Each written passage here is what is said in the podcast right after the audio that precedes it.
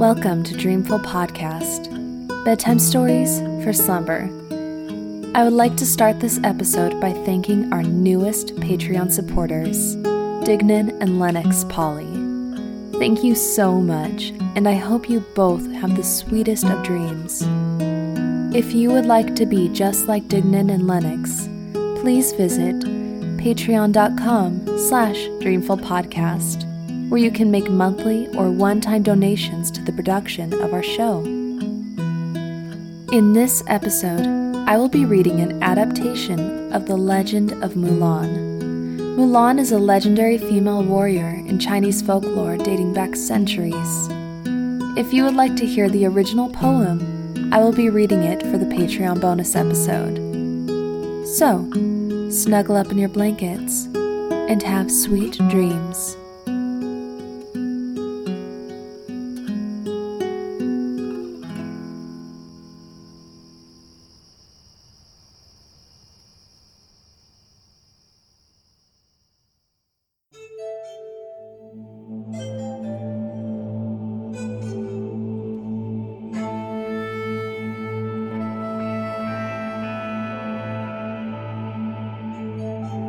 The male hare wildly kicks its feet. The female hare has shifty eyes. But when a pair of hares run side by side, who can distinguish whether I, in fact, am male or female?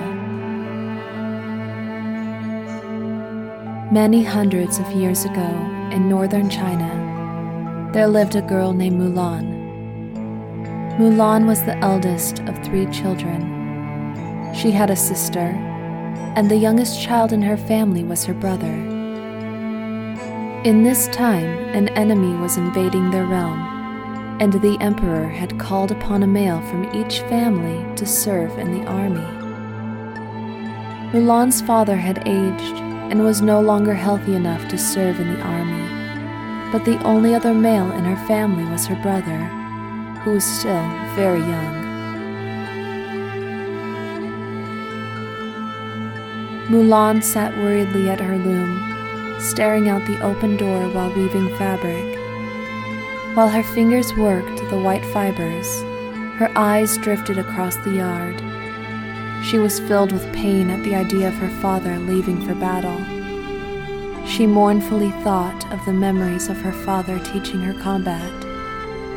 Mulan had spent her entire childhood perfecting archery, combat, and swordcraft. Under his guidance, she had become just as skilled as any of the warrior men. What is on your mind? her mother asked. The way you're staring off in the distance makes me wonder if you are in love with a man. Mulan shook her head. There was no man she was in love with. There was no boy who occupied her thoughts. Last night I saw the summons from the army, Mulan replied. The Emperor is assembling his troops. They posted the list, and my father's name is on it. He cannot go into battle, but he has no grown up son. Yes, sighed her mother, but he is the only man from our family, so he shall serve the Emperor. Mulan, knowing she was just as capable as any of the other men in the village, resolved to pose as her father's son and enlist in the army. With her parents' blessing, she left for the market to buy supplies for her journey. In the eastern market, she bought a horse. In the western market, she bought a saddle. In the southern market, she bought a bridle. In the northern market, she bought a whip.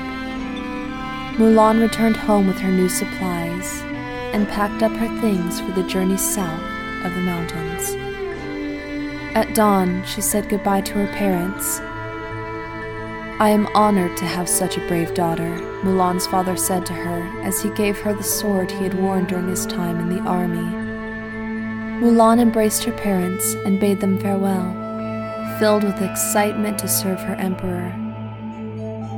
Mulan mounted her horse, taking one last look at her parents they stood together as they watched her disappear into the distance on her horse, galloping toward battle.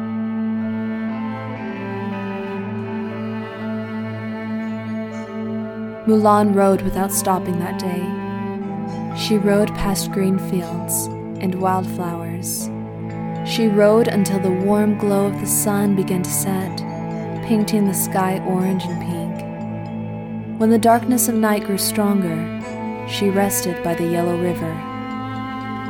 There were a few moments Mulan thought she could hear the faint call of her parents, but it was only the Yellow River's flowing water, splashing and roaring through the earth.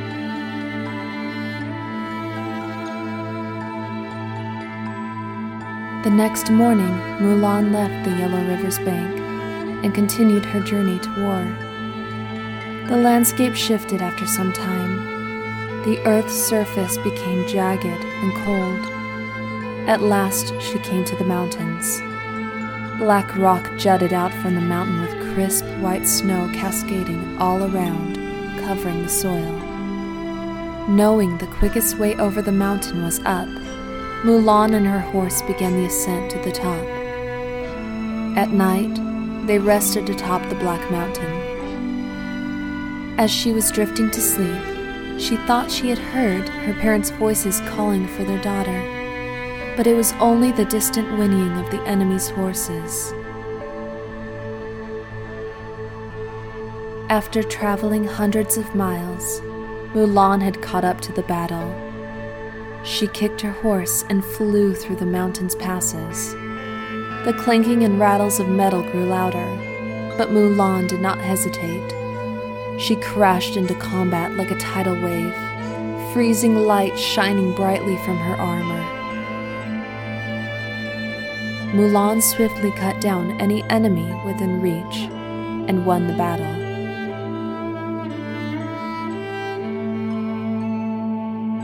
Many years had passed. Nearly a hundred battles had been won. Mulan became great friends with many of the other men in the army, but never told a single one that she was not a man. And no one would discover the truth. After all, she was the greatest warrior of their time. However, one day when in battle, Mulan was captured. A group of men took Mulan to their camp to be interrogated by a warrior. They took her into a tent, bound her hands to a pole, and left her alone for many hours. Mulan kept a brave face, though she was worried about what would happen to her if they ever found out that she was a woman. Her fears deepened as the warrior entered the tent. Mulan mustered the courage to lift her head to face this warrior. But once she did, her fear turned to astonishment. Standing before her was a woman clad in battle armor. She was fierce and strong, just like Mulan, except she didn't hide that she was a woman. I am Princess Shenyang, who is it that ruins my armies? What is your name? Mulan opened her mouth to answer, but hadn't spoken of her name or life before war in almost a decade. The princess drew her sword and held it to Mulan. What is your name? I'm Mulan, she whispered. I came in my father's place, his oldest daughter daughter. Shenyang put down her sword. If we are the only daughters of war, then you are my sister in battle.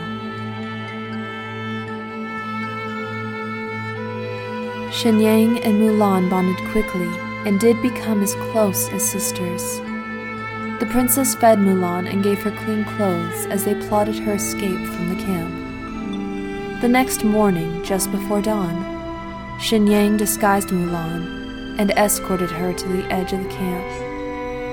After Mulan thanked the princess, she slipped away unnoticed.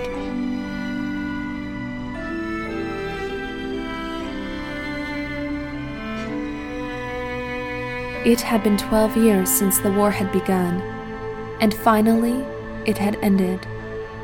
Only the bravest of soldiers remained as they traveled back home. When they returned, they met the emperor.